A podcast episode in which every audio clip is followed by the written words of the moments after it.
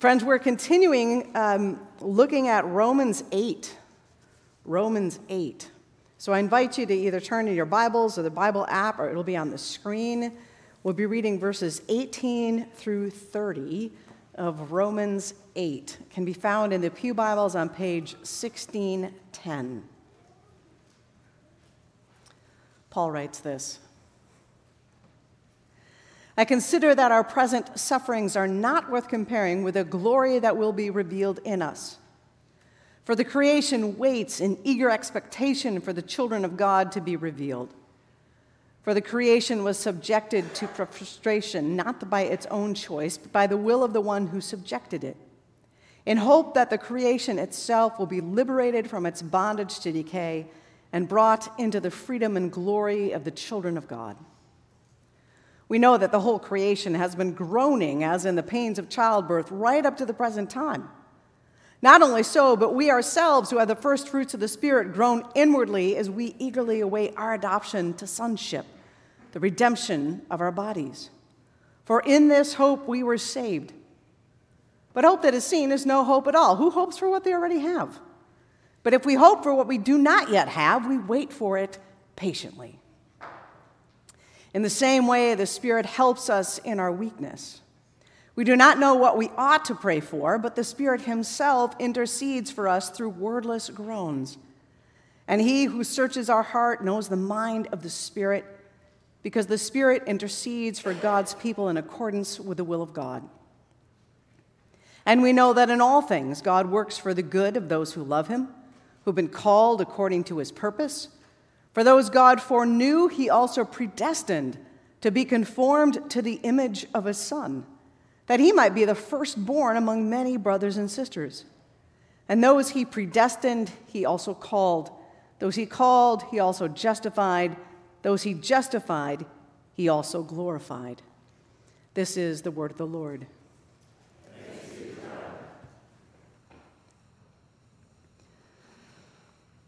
Paul begins this section talking about the present sufferings, these present sufferings. And for Paul, the sufferings of his time were significant. There was a famine that was sweeping through the land. We know that from reading the book of Acts. The Roman Empire was in charge of most things and ruled with an iron fist. The church that had started in Jerusalem had been so persecuted there that it spread out to surrounding areas. And Paul himself had been beaten and put in prison. People had told lies about him. He knew what suffering was. He says, the sufferings of this present time. But the truth is, that phrase, the sufferings of this present time, is something that can be said for any time, anywhere, there are plenty of sufferings to go around. In our own context, we're dealing with the lingering effects of a global pandemic. We have political turmoil in our country, an assassination of another leader in another country, war in Ukraine. And we have our own things that we carry. Some of us take daily medication for depression or diabetes, or Parkinson's, or MS. Some of us, or some of those we love, are going through treatments for cancer. We have children or grandchildren or dear friends who wandered away from faith. The sufferings of our present time are plentiful.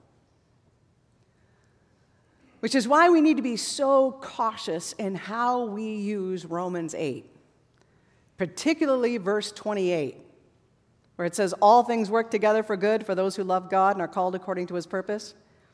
If you're in a season of deep spiritual turmoil, if you're going through a season of suffering, and someone says to you, Well, you know, all things work together for good, you are well within your rights to want to smack them.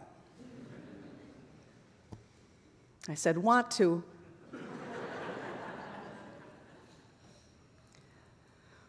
because when someone says that to us, well, you know, all things work together for good, they're not moving any closer to our suffering. They're actually using that as a way to distance themselves from our suffering.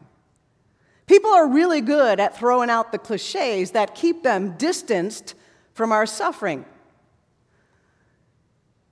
Some of you have been in funeral homes and had people say things like, Well, God must have loved her so much, he wanted her home. What is that? That is unhelpful. God loved her here too. It's not like he loves her more now that she's dead. That's don't say that. It just makes God sound mean. Or people will say things like, well, you know, you can, you know, you can have other children. Some of us have heard that at funeral homes. A young widow of mine, a friend of mine, when she was, they'd just been married two years, her husband was killed in a car accident. Someone said to her, Well, you'll get married again. Not helpful. In fact, deeply hurtful.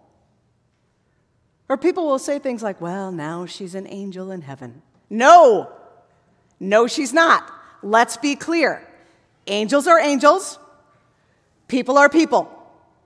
When you die, you do not become an angel. That's not the way it works. It's like saying, well, now she's a tiger. No, no, she's not. No. Or people say this uh, everything happens for a reason. Don't say that. That is not what this passage is about. And when you say to someone, well, you know, everything happens for a reason, you've given them a lifetime of homework. Here, this horrible thing has happened in your life. Now, spend the rest of your life figuring out why. When you're engaged in walking with someone who is deep in their suffering, the best thing to say may be, I don't know what to say. And we hear that in this text that that's not only biblical, it's also divine. Paul writes in, in his text, the Spirit comes in our weakness, the Spirit intercedes. We don't know what to pray for. And those of you who've gone through times of suffering, you know there are times you just don't even know what to say in prayer. And Paul says, likewise, the Spirit helps us in our weakness, verse 26. We don't know how to pray. The Spirit Himself intercedes for us with wordless groans. Other translations say sighs too deep for words. The Spirit doesn't slap an emotional band aid cliche on us. The Spirit gathers up our sorrows and sufferings and brings them to the throne of God.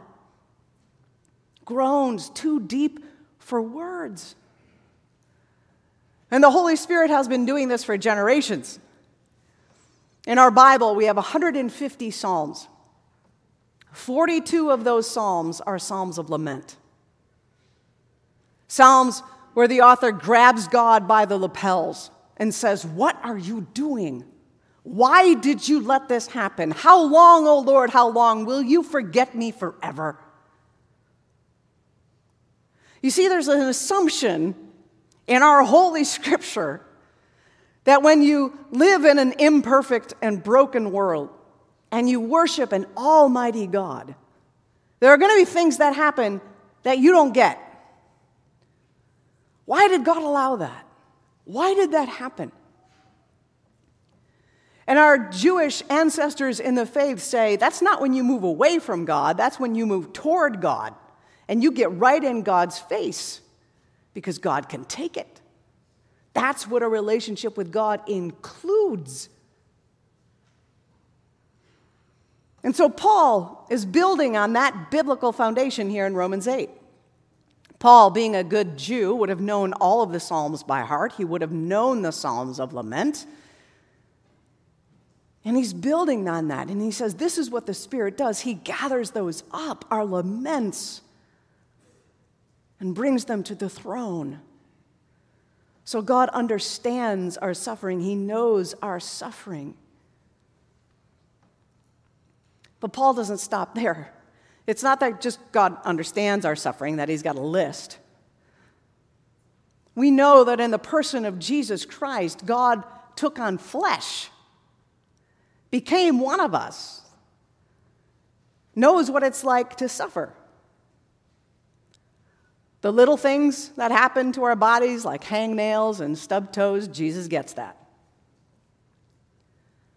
And the big things, like when your family doesn't understand you, or when you're betrayed, Jesus knows. Jesus knows what it's like to stand at the grave of a friend and weep. He gets it.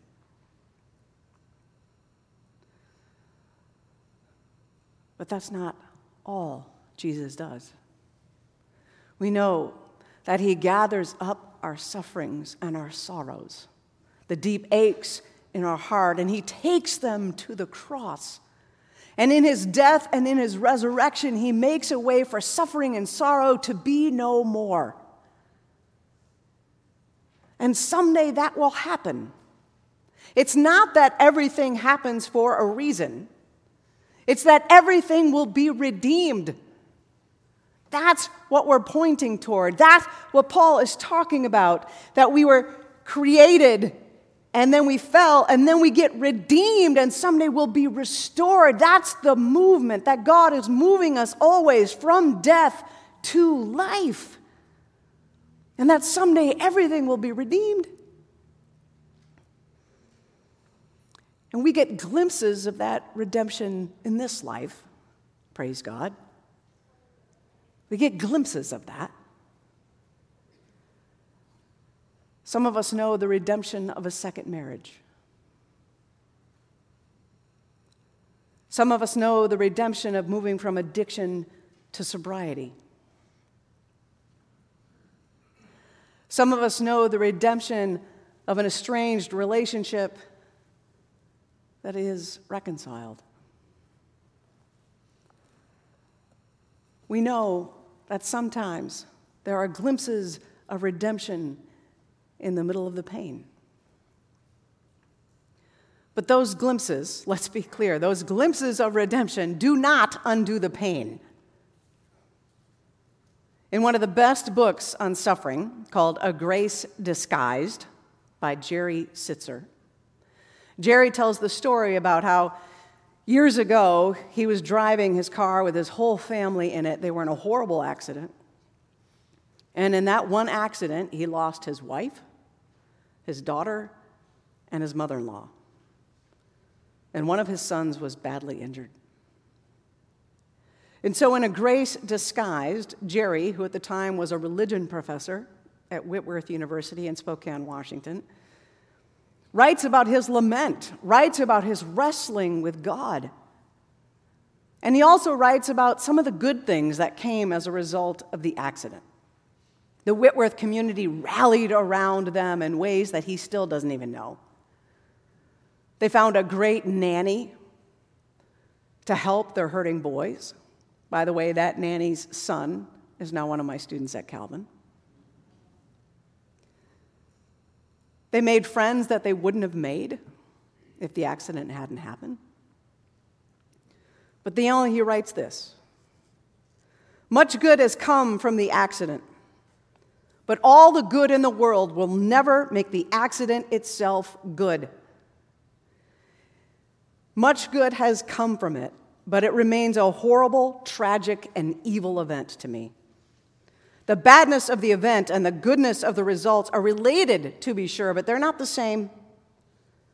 The results are a consequence of the accident, but the results do not make the accident legitimate or right or good. The glimpses of redemption that we get in this life help us to bear the loss, but they don't undo the loss. That's why Paul here reminds us that we're on a journey. He says we've been predestined to be conformed to the image of the Son. And those he predestined, he called and justified and glorified. That's the movement, that's where we're going. You can imagine working at a place like Calvin that I get questioned about predestination a lot. What is it? What's it about? Well, predestination is about salvation, okay? It's not about what socks you put on the morning. It's not that there's one person you need to marry or there's one job you're going to have. No, no, no. It's about salvation. I tell my students it's like a GPS. You plug your destination into the GPS and you get going, and if you take a wrong turn, your GPS very calmly says to you, recalculating, recalculating. It may say, at the next light, make a U turn. Right? Your GPS is very calm. It doesn't yell at you. You idiot, you missed it. Turn around. Right? It's just like, I'm going to get you where you need to go. We're good. Predestination is God planting something deep in us that draws us back to Him. And we may take wrong roads, and we may drive through bad weather, and we may drive on horrible roads. But the Holy Spirit will say, recalculating, recalculating. Predestination is God saying, I love you so much that I'm going to do whatever it takes to bring you home, to bring you life, to bring you salvation. That's what it's about. That's the invitation that God gives us. He's like, I love you so much that all of the stuff in this world that could so easily separate us, I just do away with that and someday, the suffering that you carry will be no more. Someday, you will be home. Someday, you will be fully redeemed. The vision we're given in Revelation is of God descending to be with his people. Heaven is not us going up, it's God coming down. God comes down to be with his people. And John says, There will no, be no more mourning or crying or sadness or pain, for all of those things will have passed away. And God Himself will be with us and will wipe every tear from our eyes. Everything will be redeemed. Thanks be to God. Amen. Will you pray with me? Father, Son, and Holy Spirit, we give you praise and thanks that you are the one who made a way from death to life. We thank you for the glimpses of redemption we get today. We thank you for the redemption that we see on the table, that we come forward and take and eat and drink and remember that suffering is not where our story ends. We thank you, Jesus Christ, for your sacrifice on the cross, for the way you made for us when there was no way. We pray, Holy Spirit, that you continue to intercede for us and that you give us words or no words when we are with someone suffering. May we represent your grace and peace and presence to others. We thank you for your word and the truth it holds. And we pray this through Jesus Christ our Lord. Amen.